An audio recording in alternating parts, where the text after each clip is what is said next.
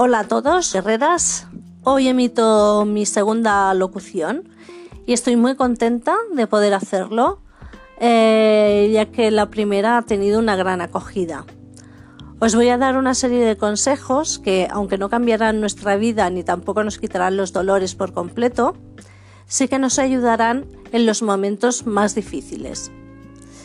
Bien sabemos que los cambios en el estilo de vida y los medicamentos que tomamos pueden reducir la intensidad del dolor y la fatiga provocada por la fibromialgia.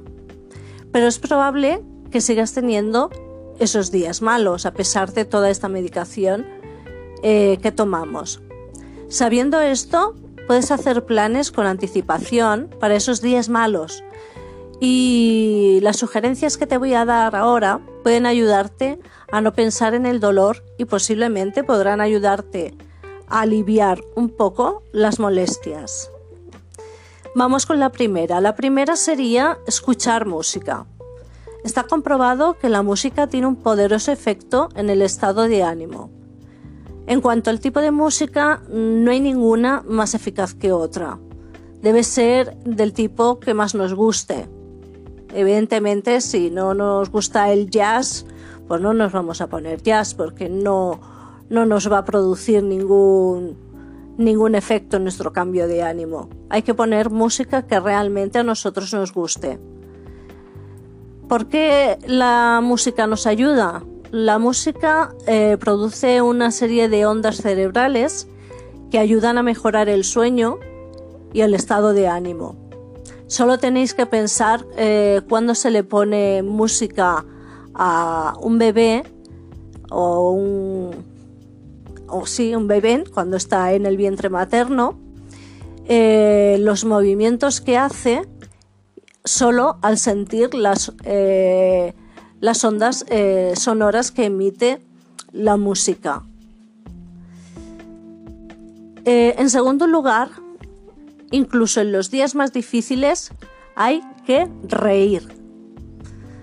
Sé que para vosotros que os diga esto va a ser como pediros la luna, pero reír ayuda a mantener un sentido del humor que nos beneficia mucho. Tienes que pasar tiempo con personas que tengan una perspectiva de la vida positiva. La gente negativa a nuestro alrededor no nos produce bien. Necesitamos buen humor. Para conseguirlo, pues lo que te digo, tienes que rodearte de gente que te transmita alegría, humor, felicidad. Si estás solo, pues puedes alquilar alguna película para ver desde casa, puedes leer tiras cómicas. Bueno, la risa puede ayudar a aliviar el dolor, ya que libera sustancias químicas del cerebro que mejoran la sensación de bienestar.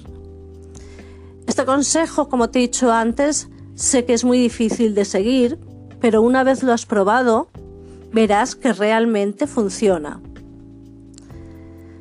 Como tercer punto sería tomar un baño. Tomar un baño caliente con sales aromáticas y una luz tenue puede ayudarnos a relajarnos y a minimizar el dolor desde casa y sin gastar mucho dinero. Esto vendría a ser lo que se llama balneoterapia. La balneoterapia consiste en tomar un baño para tratar una enfermedad y disminuir el dolor y la rigidez. Esto tampoco es novedoso, ya que el agua caliente ayuda a reducir la tensión muscular, promueve la relajación y disminuye el dolor. Importante, no hay que tirarse 40 minutos en el baño, bajo el agua. Hay que hacer baños cortos. Unos 15-20 minutos son suficientes, porque si estamos más tiempo lo que lograríamos sería el efecto contrario. Como cuarto punto, os he puesto movimiento consciente. ¿Qué me refiero con esto? Pues bien, Me refiero a realizar algún tipo de actividad física que haga que nos movamos ligeramente, sin esfuerzos, como por ejemplo el Tai Chi, ya que combinan los ejercicios lentos con la concentración y la respiración. Otra actividad física puede ser el yoga, o lo último que tenemos en auge en nuestro país recientemente es el arte de sanación chino denominado Qigong, que combina meditación, respiración controlada y movimiento. En quinto lugar, tenemos prueba de visualización guiada. Durante la visualización guiada te concentras en imágenes placenteras para reemplazar pensamientos estresantes y negativos, que son en la mayoría de las veces los que nos producen los dolores que tenemos. Esto te permite imaginar una realidad interna diferente y lo puedes hacer a través de un profesional de la salud.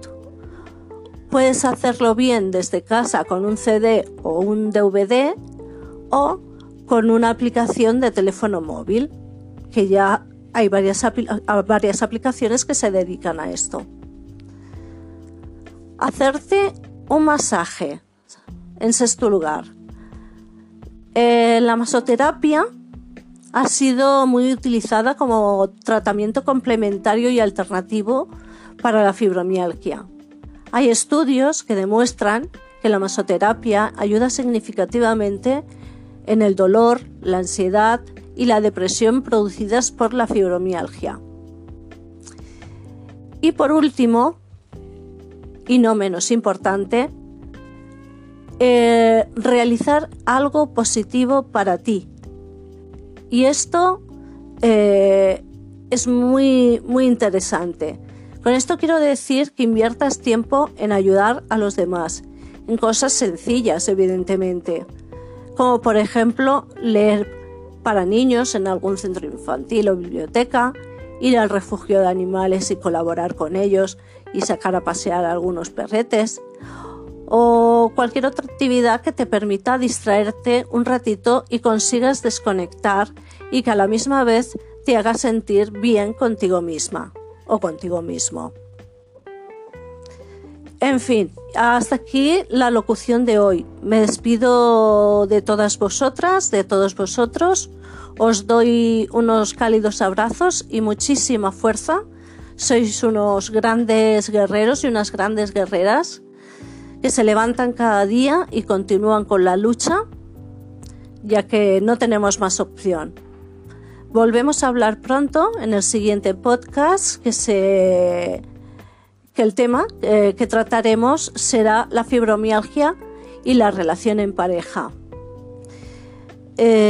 Bueno, os indico que la información utilizada en este podcast es proporcionada por la Clínica Mayo, una clínica situada en Rochester, Minnesota, y se dedica a la investigación y la educación clínica. Sin más ganas de entreteneros, muchísimas gracias por escucharme y un fuerte abrazo.